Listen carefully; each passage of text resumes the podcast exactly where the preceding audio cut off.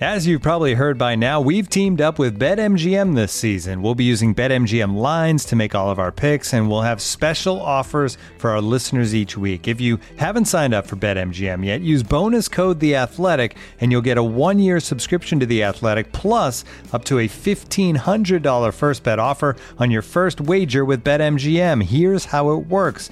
Download the BetMGM app and sign up using bonus code The Athletic.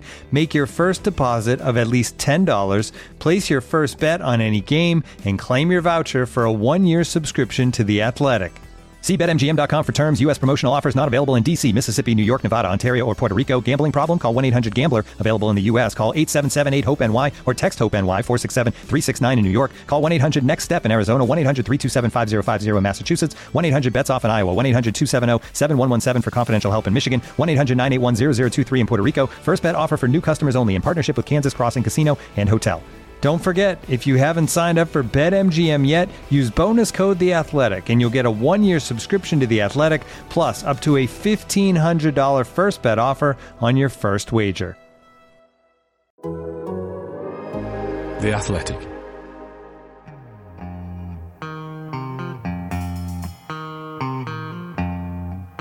The only way to score is, of course, to play uh, with a handbrake off. Morning, this is Handbrake Off, the Arsenal podcast, brought to you by The Athletic. I'm Ian Stone. I hope you're having a lovely morning. It's certainly looking good for me. Uh, I'm joined by the august writers for The Athletic, Amy Lawrence and James McNicholas. I had to underline the GUST, by the way, otherwise I'd have said August.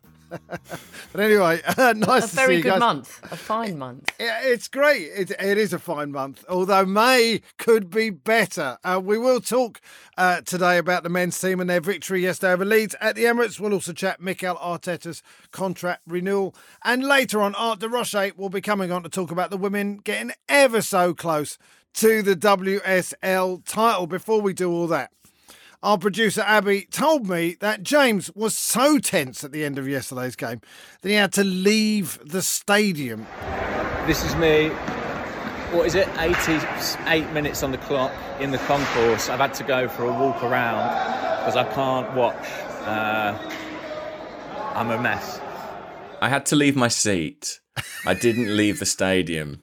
I patrolled the concourse uh, sort of intermittently during the last 10 minutes. And I would occasionally pop back in. I'm very lucky my seat is on the aisle, very near the kind of, uh, what's the word, sort of gateway through to the seating area. So I was kind of back and forth. Um, Wow. yeah. You're If- all if, the ball was, if the ball was in our half and Leeds were on the attack, I was probably in the concourse with my head in my hands, to be honest with you. Wow. I- It's, listen, it's great. I, you're all in. I, I like that. All the chips are now in the centre of the table uh, for this uh, this season, and that's great. I know you've always been committed, but I, I like this level. Um, we thought, by the way, what we do then, we'd we'd ask our panellists about games that they had to look away from or walk out of. Um, James, is this the first time you've done this, by the way? No, I did this last week. I, I- I wasn't even at West Ham, and in the final ten minutes of that game, I think I went next door and started doing the washing up because I was like, I just cannot watch this. It's it's agonising. Unfortunately, it's my job to watch it. That's one of the Yeah. big issues. Um, yeah. yeah, and, and it's not normal for me. I'm pretty level headed usually in a game, but it's just these fine margins. And I I guess I desperately want this for this team. I really, really do. And it's so close now. And uh, yeah, my heart can't quite take it. I have, I'm ashamed to admit. Don't be ashamed. Don't. I, I, I think that our listeners will be will love the fact that you're as much into. No, no, genuinely, because that's how a lot of people are feeling at the moment. Not obviously to the point where they walk away from their seat and pace about in the concourse, patrolling. I'm not quite sure what you're trying to It was patrol. interesting. I, yeah, I just found myself pacing back and forth, and then I sort of looked. I sort of saw myself out of body, and then I realised that's what managers are doing. You know, that's what they're doing on the touchline. They're sort of pretending to have some sort of sense of control, whereas really they don't, and they're just no. expressing that anxiety. And it was interesting. Like I was in the concourse, and obviously there was a few people actually like leaving the game early, getting away, going to the pub, going to transport, whatever. But there was a handful of other people who, like me, were just in the concourse, glancing at screens, looking at the floor, twiddling their thumbs, and we sort of had a nod of kind of acknowledgement of like, oh, you're also mental like me. You just can't hack this. Um, we were comrades in that moment. Yeah, uh, Amy, did you uh, did you stay in your seat yesterday? By the way, uh, I did stay in my seat, um, but I was in the press box, so if I'd have wandered out, that might have uh, looked a bit sus. Um, and have you done this before? Have you stopped watching a game because it was too much, or turned off the radio, or whatever?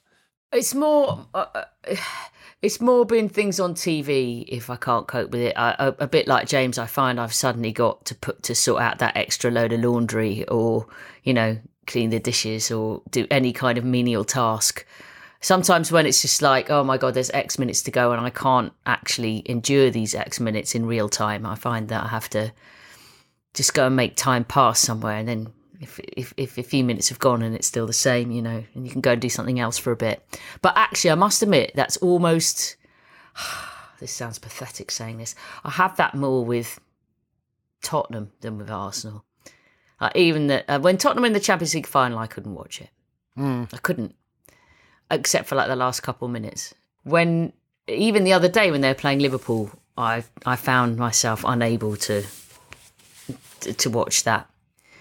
But I mean, Arsenal wise, I've never let, I, I, I don't recall ever leaving a game early. I've always got, even in, the most sort of hopeless situations, somehow that kind of desperation that it might be possible to score three goals in the last two and a half minutes or whatever. But I do remember uh, back in 89, Arsenal went to Middlesbrough towards the end of the season. It was really, really important game. And I wasn't at Middlesbrough and it wasn't on TV and it was just on the radio. And I was sitting and listening to that to it on the in on the radio in my house, and I couldn't stay in the house. And I just went for a walk to the local park with my little transistor radio and headphones with sort of uh, orange foam that you had on those headphones in those days and just paced and paced and paced around the park listening like in excruciating sort of looking like i was having a hernia thing i think to any passers-by walking dogs or whatever.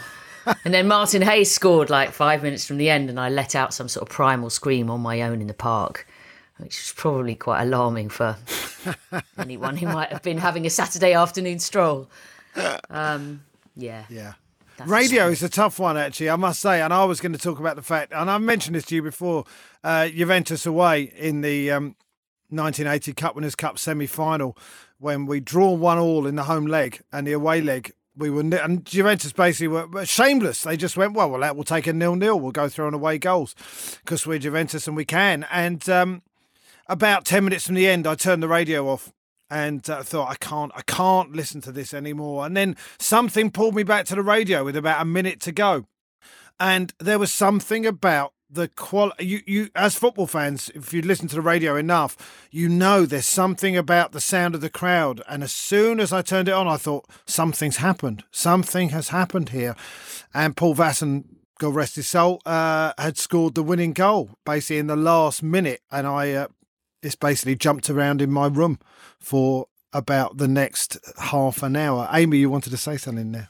I'm just wondering if James might start a trend of people at home games going to hang out in the concourses when things get stressed. There might be. I hope not. Like, I hope you could not. Start a scene, you know.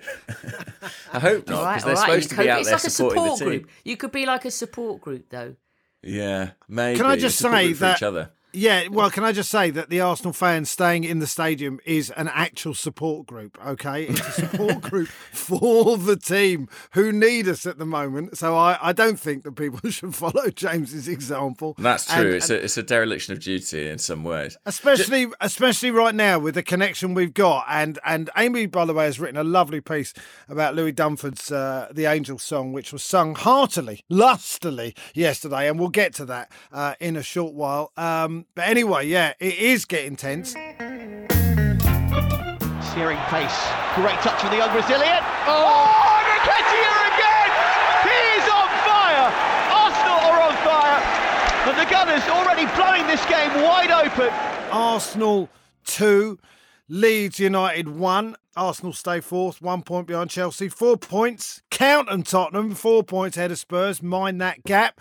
Weird afternoon, Amy, really, wasn't it? Two goals, quick goals at the start, and we're all sitting there in the sunshine thinking, oh, brilliant. What's the goal difference with Tottenham? Maybe we can make up six or seven on the day. Uh, and it all just got weird. and by the end, James is not even watching the game and pacing about in the concourse outside. Um, let's start at the start. Eddie Nketiah is having a great time at the moment. He didn't celebrate the first goal. He did a little bit more the second goal. I think those are the rules, aren't they? It's not disrespectful to celebrate a second goal, but we're all pleased for him, aren't we? We asked this question last week, Amy. Do you think he will stay and do you think he should stay? I think the arguments for him staying are getting stronger by the moment. I, I, I don't mind being honest enough to admit that not that long ago, uh, I was probably in the camp of say of of predicting and thinking and expecting and understanding that Arsenal would be on the hunt for two centre forwards this summer, and that Nketiah and Lacazette would come to their natural conclusions of their time at Arsenal, and thinking that that was the right thing. While everyone has affection for Eddie, I think a few months ago there was an element of, for all the goodwill in the world, not being convinced that he was going to quite cut the mustard as the lone centre forward, which is a bloody difficult role in modern football against great big centre halves. And he came on uh, for Lacazette a few games ago. I, I, can't remember exactly which match it was, and it was weird. It was I thought he suddenly looked different, as if he'd sort of had a kind of massive crash course in the gym, which I don't think is necessarily the case because you know these things take time, but he suddenly looked bigger, more muscular, quicker, and a bit more grown up, and played in a way as if he just felt different out on the pitch. And I don't know what made that happen. But since that moment, he's been the business. Mm. And when you actually analyse the situation, if there's an agreement to be made, and there is logic to this because it's you know it's, Arsenal are going to have rebuilding and, and, enhancement work to do anyway in the summer, and if one less thing is finding another centre forward, well, that would be really helpful because you've got one that you really want, and also letting him go for nothing would be sort of frustrating in the, the business model. But from his, you've got to look at it from his point of view as well. Is he going to get paid loads more than Arsenal at the kind of club he might go to? Well, shouldn't be really. Uh, is he going to go to a club that is noticeably bigger and more ambitious than Arsenal? Probably not. If you can see why he might want to stay now. You could see why a few months ago he would want to go because he wanted to play football more and he wasn't getting that many chances. And when he was getting those chances, it was difficult to make that impression and feel that rhythm because it would be a bit of a quick in and out invariably. But having had this consistency of a run and whatever development's been going on at the training ground and in his own sort of personal approach, he he looks like a Premier League striker now, which is an enormous compliment to him, rather than a League Cup striker that you hope is going to, you know, yeah. d- d- muck in. Uh, he carries himself differently, he and he's scoring the kind of goals that others are not particularly scoring, and there's not much finer praise to put on it. Uh, that, that, first goal and some of the movements that he's been doing, where he's been hunting things down, it just reminded me a little bit of Ian Wright, who I know mentored him for a while when um, Eddie went to Leeds. But that thing, whenever you watched Ian Wright, you knew that he would, you know, he didn't understand what a lost cause was. He only saw an opportunity. He would, he played as if looking at the defender or the goalkeeper and thinking, you might make a mistake and if you do, I'm there. And that kind of attitude, which you know is as much in your in your brain and in your heart as anything else, to make you chase a, a, a you know a probable lost cause nine times out of ten. Or you're going to sorry, you ch- chase it ten times out of ten, and you're probably going to be getting nothing out of it nine times out of ten. But to keep doing that is is reaping great rewards for Eddie and the team. Yeah, um, could take us all the way at the Champions League. James, we did talk about this last week. There was a Twitter poll. Albino put one out. Three, just under 3,000 people took part. Just under 74% said we should sign him up. It is complicated, isn't it? But he's not doing himself, whatever happens with him and his Arsenal career, he's not doing himself any harm, is he, really? No, he's putting himself in a, an incredibly strong position both in terms of you know Arsenal potentially improving their contract offer to him, but also the offers he'll get from elsewhere.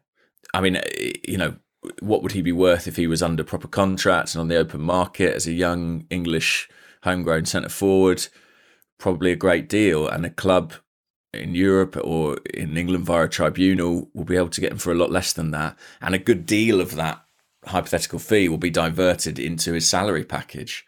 Um, I mean, some of the conversations I've had with agents about what he might expect to earn if he leaves Arsenal next year, I'll be honest, left me pretty staggered in terms of the earning potential for Eddie if he goes, based on the fact that he'll probably go for a relatively small fee. Yeah. Uh, you know, he could make a lot of money.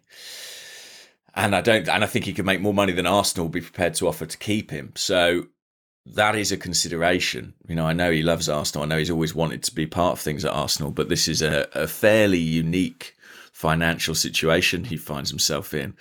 I'm very curious to see which way this one goes. You know, Mikel Arteta kind of downplayed it in his press conference and said, well, "Let him enjoy the moment and all that." Yeah, stuff. yeah. I think probably the reason he did that is he's probably conscious that his best chance of keeping Eddie is via Eddie enjoying this time on the pitch and thinking, okay, I am part of the plans. There is a future for me here. I still don't know how he would feel or react uh, to Arsenal buying another centre forward, though, which seems, you know, a formality, really. Or two. Arsenal, or yeah, two. or two. I mean, Arsenal are going to strengthen in that part of the pitch. And I guess the question for Eddie then becomes does he back himself in that situation to get enough game time to feel relevant and like he's progressing and developing and contributing.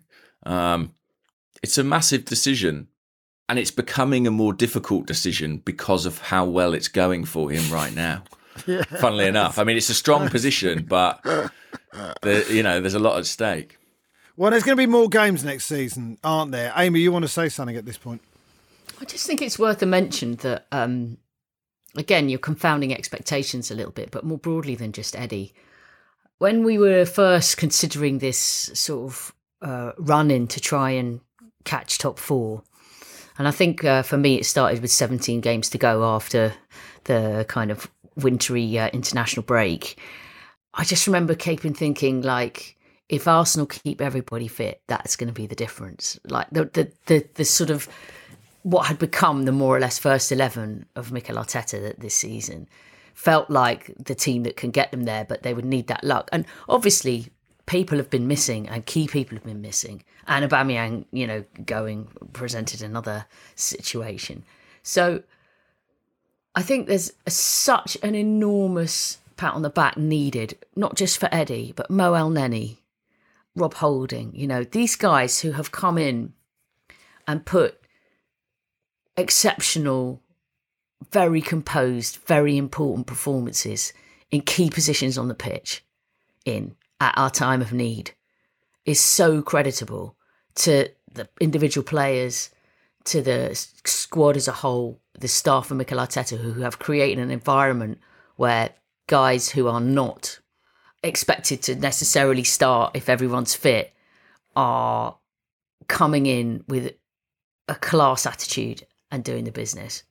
I think credit is due to those individuals, but as Amy touched on there, I think to the manager as well. I mean, if I told you that Arsenal would be on the brink of Champions League qualification, but you know, and that they would have beaten Manchester United, Chelsea, West Ham, Leeds with a team including players like Cedric, Elneny, Nketiah.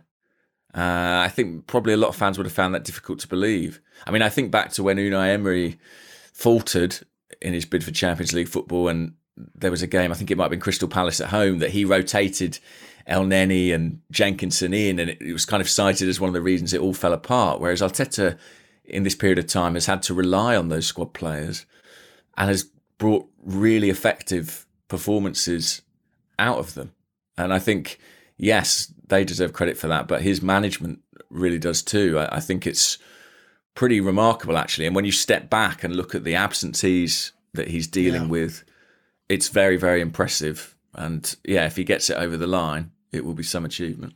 By the way, according to David Ornstein, uh, Arsenal have opened talks for a new contract for Mohamed Elneny, one of the guys uh, who goes with us to the games. A young guy. He said to me until a couple of weeks ago he'd never seen Elneny play a forward pass, right? Which I know he was sort of joking, but he has stepped up. He has genuinely stepped up, and and I think I'd like to add to what you said that if you'd have thought that we were going for Champions League qualification, we've beaten Leeds, Manchester United, Chelsea, and West Ham in about two and a half weeks, and we're offering Mo Elneny a new contract, while Cedric and Holding and Nketiah were playing for us. We never would have seen that one coming. But hey, football's a surprising game.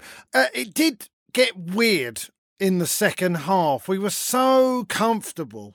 I suppose too comfortable, really, Amy. Um, and then they got that goal, and suddenly, and and really, all the Leeds fans, by the way, were making a lot of the noise. I've got to give them credit for that. They they made a huge amount of noise. They might be going down this season, but my God, they make a racket. And and suddenly, it was a very very weird atmosphere in the stadium.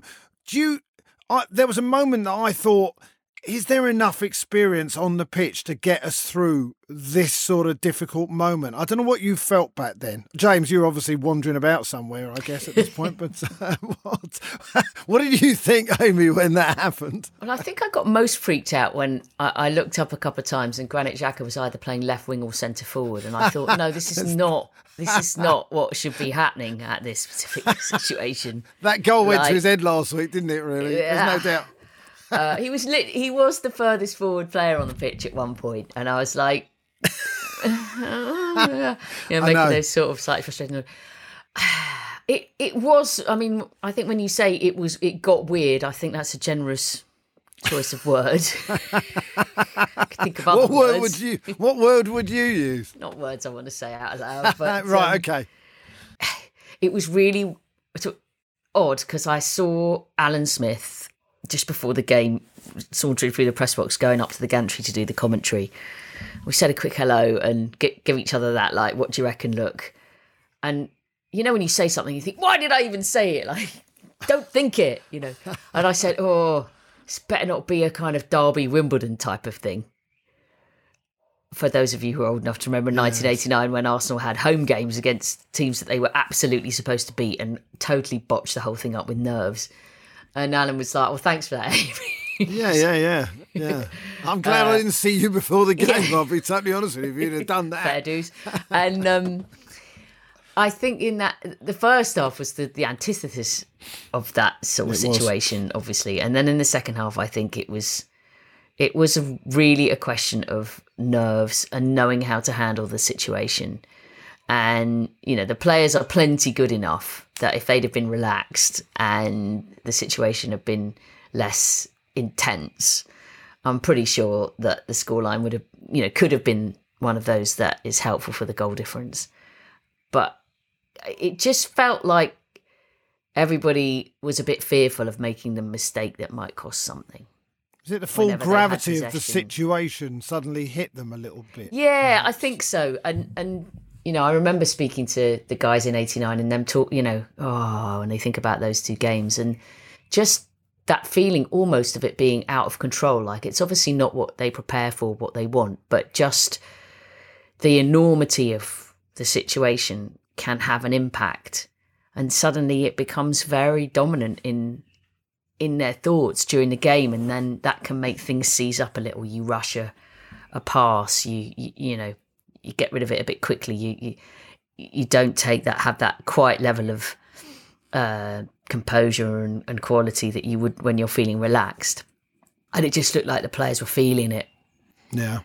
Uh, it was antsy, it was as well, edgy, the it was crowd. nervy, and yeah, exactly. That becomes a a- a kind of contagious thing. It can it can go around the ground, and you know, and that's uh, conversely that kind of raucous singing from the Leeds corner, despite the fact that their situation seemed hopeless, got their team going a little bit, It did. and they suddenly did. felt dangerous whenever they had the ball. Yeah. Um, Yeah. But yeah, I think in some in some ways, if it can be utilised as a sort of like watch this back and don't do this again scenario, for the players to kind of refocus slightly, because I think uh, any more of that type of forty five minutes could be very costly in the games ahead. So that needs to be eliminated. Well, quite. And the games ahead, which we'll come to in a little while. Um, James, I'll ask you about this because Amy wrote a piece about uh, the Louis Dunford song, uh, The mm. Angel.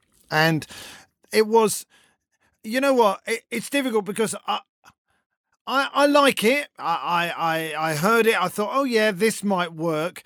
And I know people have said it hasn't really been manufactured. I've seen a lot of stuff on social media about it. Um, and I thought the true test would be at the start of the game yesterday. And I did get a little emotional when I heard everyone singing it. And I think it contributed. I might be wrong about this, but I think it contributed to the fast start we made. There was a unifying feel when it was sung by the team when the players were in a huddle. And apparently the players have been talking about what they felt at that moment. I mean, do you think it's going to be adopted now as the anthem? I mean, the, the kids the kids seem to like it. Yeah, I mean, well, there's only one more home game this season, um, and I imagine it will be used then. I was in my seat, believe it or not, at that point um, in the North Bank, and I was really surprised actually at how much it had caught on. I sort of, yeah. when things are kind of an online phenomena, I always think are they going to translate real world into the stadium? How many times you've seen someone tweet out a great chant for a player, but that never takes off? And when it struck up around me anyway, there was a lot of noise and a lot of people joining in. And I agree, it was kind of a spine tingling moment. I mean, actually, someone else who I know is in the stadium, neutral observer, not even an Arsenal fan, texted me and they said, Oh, a few hairs on the back of my neck stood up then. And I think that's a pretty a pretty good test. So yeah, I, I really loved it. I mean, look, we've dealt with years of kind of less organic anthemic songs being played at different sort of points in the stadium experience.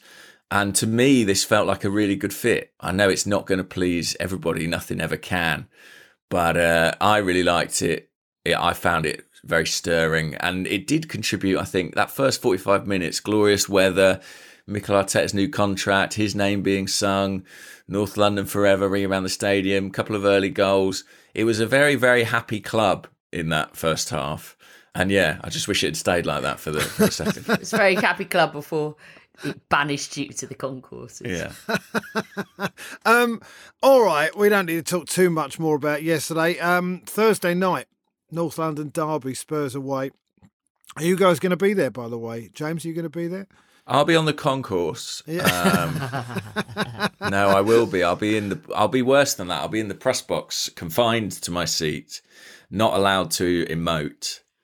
I, I honestly, I'm at the point where I'm sort of. I don't think I could sleep properly last night because I was lying awake thinking about it. So, uh, yeah, that's going to be. You're going to be a mess this week, aren't you? Let's be pretty fair. much. I think, yeah. I think a lot of us are, though, aren't we, Amy? I mean, it's uh, this is. I mean, how transformational this is sort of a ridiculous question, really, but how transformational could this be if we beat them? What I want to do, of course, is beat them at uh, at the uh, the the Toilet Bowl Stadium and uh, and um, have St Totteringham's Day there in front of them and enjoy your Thursday nights. There's so much riding on this, is there not? I, I, I mean, can you? I'm not even quite sure what to ask you here. Really, you're completely incoherent. Ian. I it's am fine. at this point. I am at this point because I, I, I, it's been building towards this, hasn't it? Let's be fair. We had the upset of those three games against Palace, Brighton, and uh, Southampton when we thought it was all gone, and then suddenly we come back with four wins, and we go into the North London Derby, four points clear, and and I, I'm thinking, my God, this could be, this could change everything for our club if we win this game. I have to say that the cushion of the four points does change the dynamic, which is supremely helpful because I didn't envisage that probability when the fixture was put in. It always had that feeling that it could that that nothing could be decided then it felt like it would probably go beyond that game into the last couple of matches of the season in the final week. And it's actually, I think, a bit a bit unexpected that it, Arsenal are in a position where they can do it, get everything there and then on Thursday night. But I mean, I think that that does give a bit of a safety net because were Arsenal not so so far in front at this stage, going in there knowing that if a bad result might mean that it's back in their hands or something would be just think about how nervous you, you know you are now you can just multiply that by gallons if it was if it was that sort of scenario so that helps and i don't think that by any means uh, decreases the way that arsenal will approach it or how much they want it by any stretch but it definitely maybe takes away a, a fraction of the yeah. edge I, I can't imagine what James would be doing if if this you know if we if the, the better point of advantage wasn't there going into Thursday. no, that's true. Uh, and I also think is it not? Do you think much more helpful, sort of psychologically, to their preparation that there's like a positive outcome to play for? You know that they they.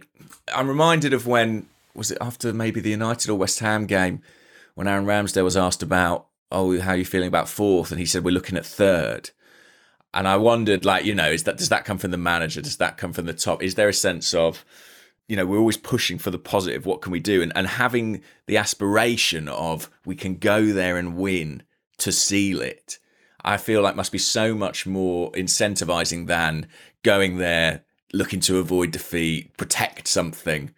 I just wonder if it will help them play with with less fear. And and for Spurs, Spurs have to win really now. I think that's how they will feel, um, and I think that puts an onus on them that makes things a little bit awkward and uncomfortable. We think we can make it awkward and uncomfortable for them. So that that cushion is hugely helpful, I think. And also, and also, by the way, the fact that maybe. Uh, Antonio Conte teams are better off soaking up pressure. We saw them at Liverpool at the weekend, and they're they're good at sitting back and then hitting on the counter, but they have to take the game to the Arsenal. I'm sure that that crowd will push them forward. Now, hopefully, that will leave gaps for us to exploit because we're not too bad on the break either, really.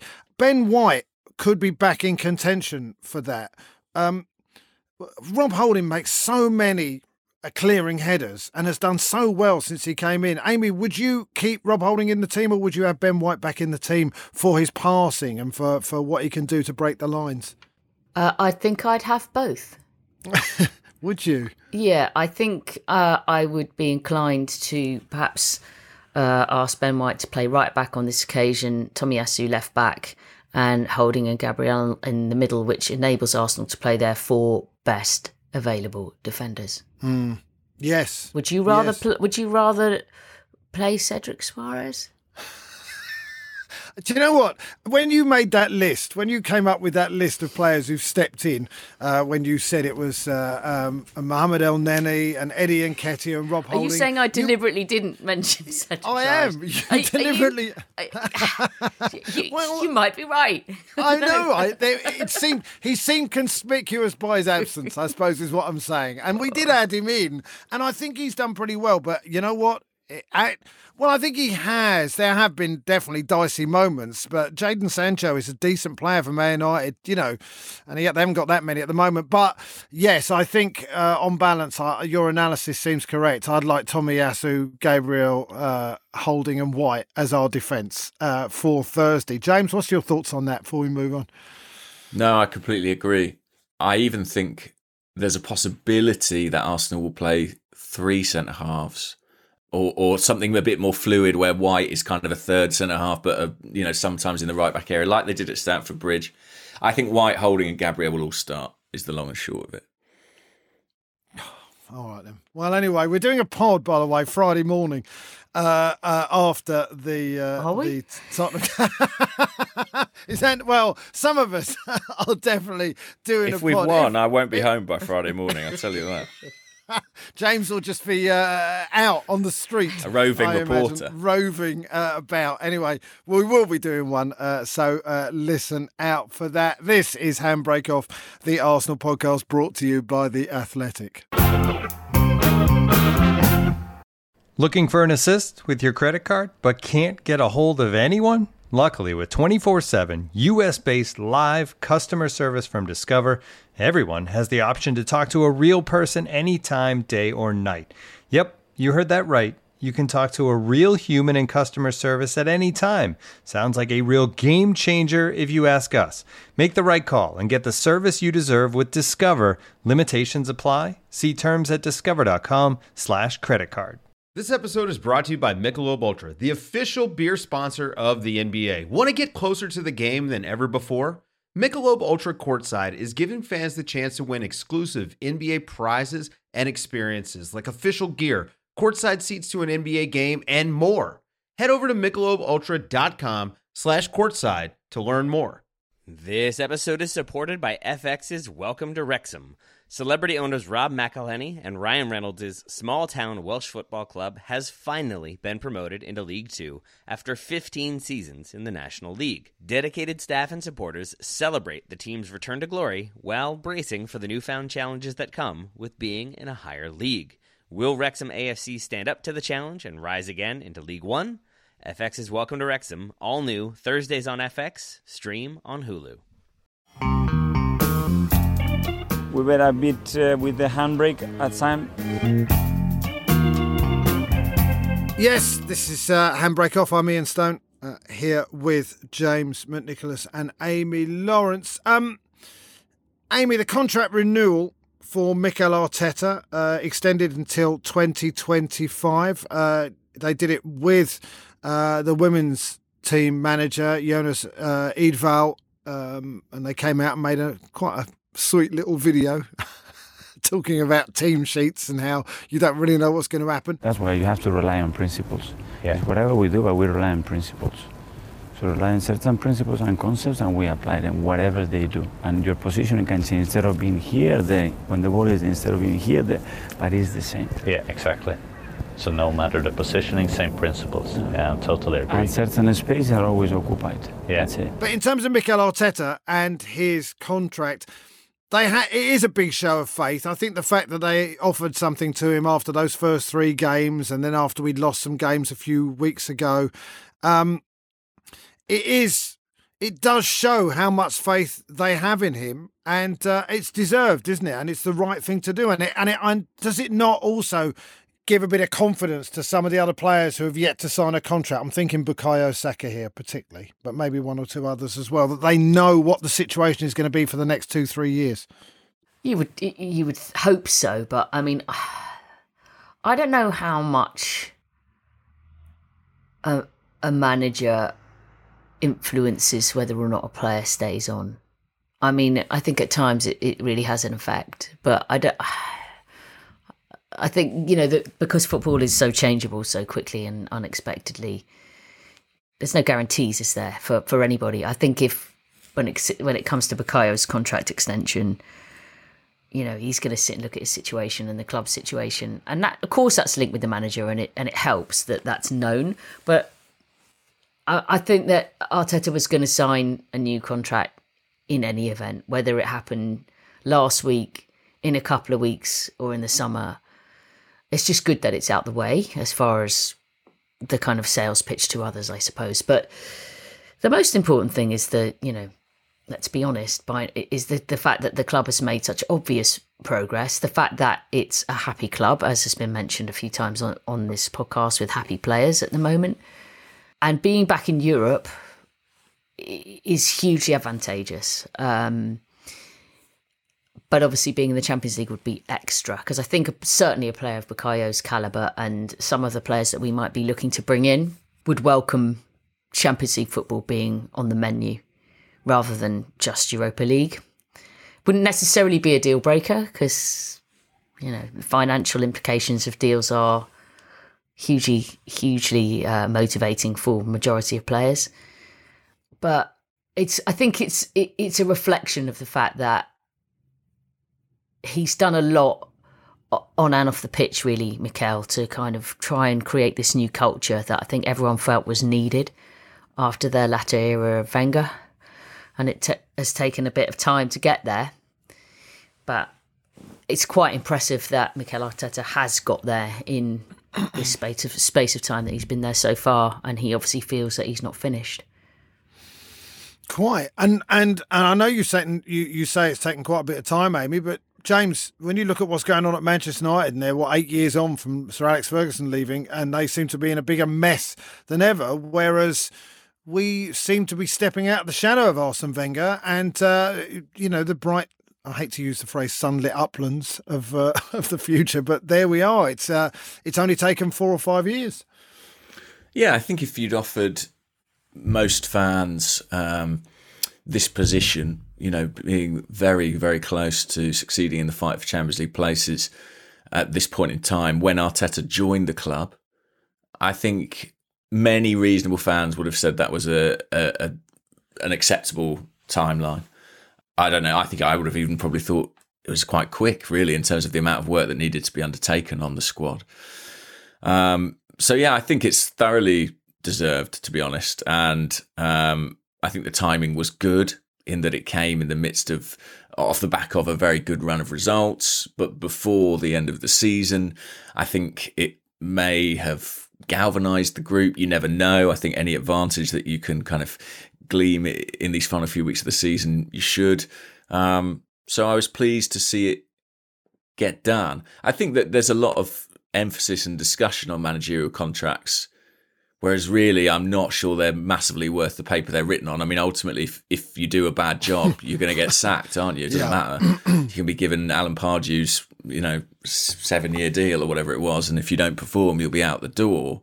But as a reward and a kind of declaration of faith in what Arteta is doing, I think it makes a load of sense. And I think, yeah, from sort of an optics perspective, I think this is absolutely the right step for the club. And I, I have to say, I thought it was quite a classy move from Arsenal to do Mikel and Jonas Eidevall's contracts in conjunction. I can't think of too many Premier League clubs where they would have taken that step of kind of put the, the men and women's managers alongside each other. Um, no. So I was I was proud of the club for that. I thought it was good. Well, let's talk about the women's team then. Um, we're joined now by Art de Roche. Uh, hello, Art. I hope you're doing okay after yesterday. Uh, yeah, I mean, I had the consolation of the men's the men's results, so so it was all good. It was all yeah. Uh, you were watching the uh, women's Super League game. Um, we beat West Ham two 0 but missed out on the title by a point because uh, Chelsea, even though they were losing at half time, uh, beat Manchester United four two to take uh, the title. Um, what's the general feeling? I mean, this is three seasons now without silverware for the Arsenal for a club of that size. Um, is it? I mean, obviously it's disappointment, but is it any more than that, or is it just the fact that we we we uh, got beaten to the title by a very good team with an excellent coach? I think it's a it's a mixture of both. To be fair, there's obviously going to be disappointment because, especially when you look at where Arsenal dropped points, it was a draw against Tottenham uh, in oh. November and a 2 0 loss to Birmingham City went on to went who went on to get relegated and I think in hindsight you probably think oh what if even you got a draw from one of those games or oh. um, if you drew against Birmingham City then would have been champions and that's probably the most cruel part of it all but in the general scheme of things I think there has definitely been, say, tangible improvement from, say, where they were this point last year when you consider last season, I think it was the games against um, Chelsea and City, those head to head games really kind of derailed Arsenal's push to even be involved in a title race. Whereas this, this year they were in it till the final day. And then also there have been actual elements of their play that Eidevall has improved in terms of defending more as a collective unit and then also being able to play out from pressure. And I think them rewarding him with a new contract is probably just proof of that. Even though they didn't go on to win the league, there's still kind of encouragement going going forward. And the new contract uh, art, I mean, James was just saying how it's pretty classy at a club to to basically parade him, uh, uh, Jonas Eidevall, and Mikel Arteta and offer them contracts at the same time. and the reception, I'm assuming, was pretty good because, like you say, there has been progress. Yeah, it was quite funny because, as you'd expect, everyone in the away end kind of was keeping tabs on the Chelsea game. Even um, Jordan Nobbs, who wasn't playing, she was on in the stands with the Arsenal bench. She was streaming the Chelsea game on her phone. So, so everyone could kind of get the reactions from there. So that was kind of the main, I guess, impetus of the atmosphere, rather than it being about Eidevall. It was more about what was going on at Chelsea, and you could tell, especially in the first half, um, with how the fans in the away end were reacting. That kind of gave the implication to those on the pitch what was happening, but then it was quite quite dead in the second half just because everybody knew um, the score at Chelsea. But I think in in general terms, yeah, I, I think there's definitely uh, people have recognised um, the growth of the team in the past season.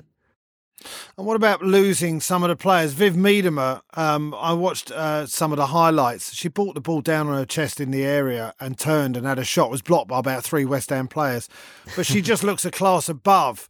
Um, if she leaves, they're going to miss her, right? Definitely, I think this isn't this hasn't been her best season, but No. you've still seen um, throughout the year there's been moments where she is 100% the best kind of talent in that group. Uh, even yesterday, I asked Eidevall afterwards, and he said there's no update on her future yet. But yesterday, she was the one who almost took the game to West Ham. Even I'm not sure if they would have been included on the highlights, but there are a couple moments in the first half where playing as at number 10, she was the one linking the play really well, even though Arsenal were kind of having a difficult time sometimes because West Ham just sat deep. And then also she just had had those moments, as you mentioned, where you just saw her class.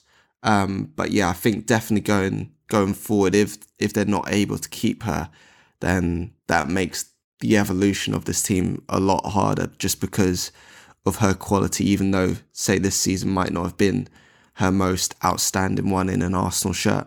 No, quite. And one more thing, uh, Manuela Zinsberger won the uh, uh, Golden Glove Award for uh, um, the goalkeepers. Um, she has had a good season, and and you do think the standard of goalkeeping in the women's game has gone up uh, a number of levels, hasn't it? Yeah, I think the most, I guess, the best thing that has come from her season has just been consistency in goal. Obviously, going into those kind of big crunch games against Chelsea and City, I think those are games where Arsenal were under a pressure a lot. Even in the um, Champions League games, I think against Barcelona and Wolfsburg, she was having to keep Arsenal in games quite Yes. often. And you just saw she was very reliable. I think there's probably still areas of her game where she thinks she'd be able to improve, say maybe distribution, maybe. But um, in terms of actually relying on your goalkeeper, I think it was 13 clean sheets in total.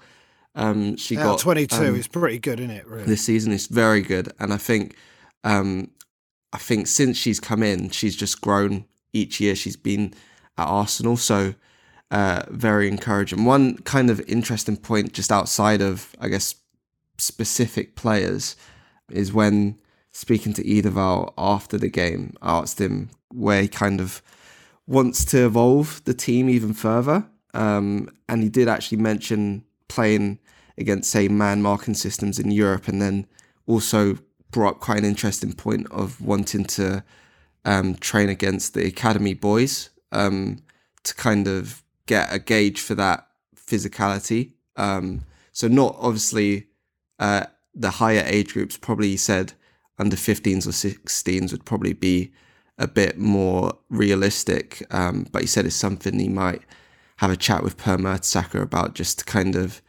give Arsenal women that kind of more intense training session. So when they get to those stages, they'll probably be a bit more used to the intensity of those Champions League nights. So I don't know. I just thought that was quite interesting and, and worth mentioning.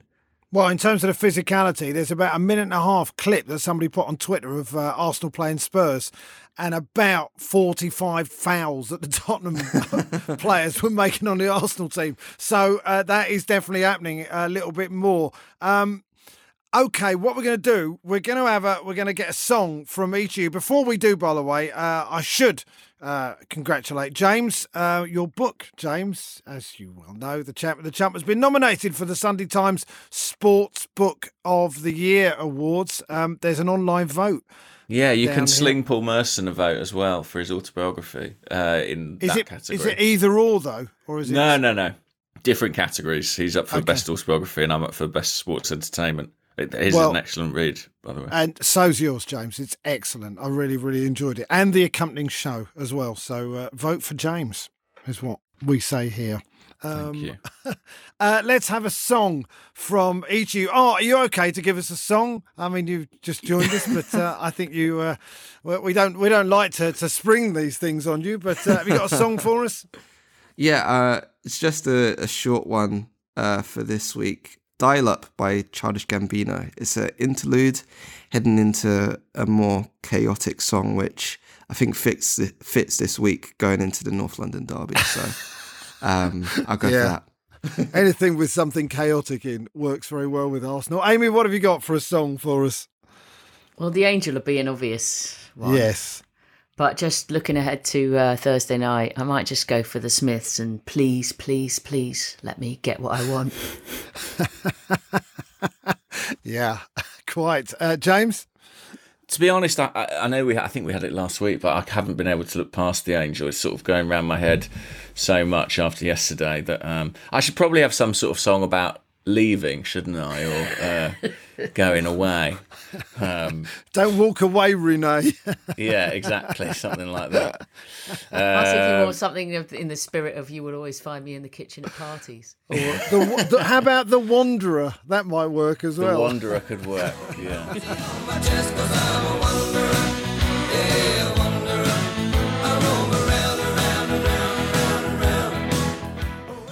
I'm having closer by uh, Kings of Leon because it is getting closer. Uh, we feel it, uh, and hopefully on Friday we will be talking about a glorious uh, evening uh, at the North London Derby at Spurs. Uh, thanks for listening. Thanks to Art. Thanks to Amy. Thank you to James. Thank you to Abby, our producer. I've been Ian Stone, up the Arsenal, and enjoy your week.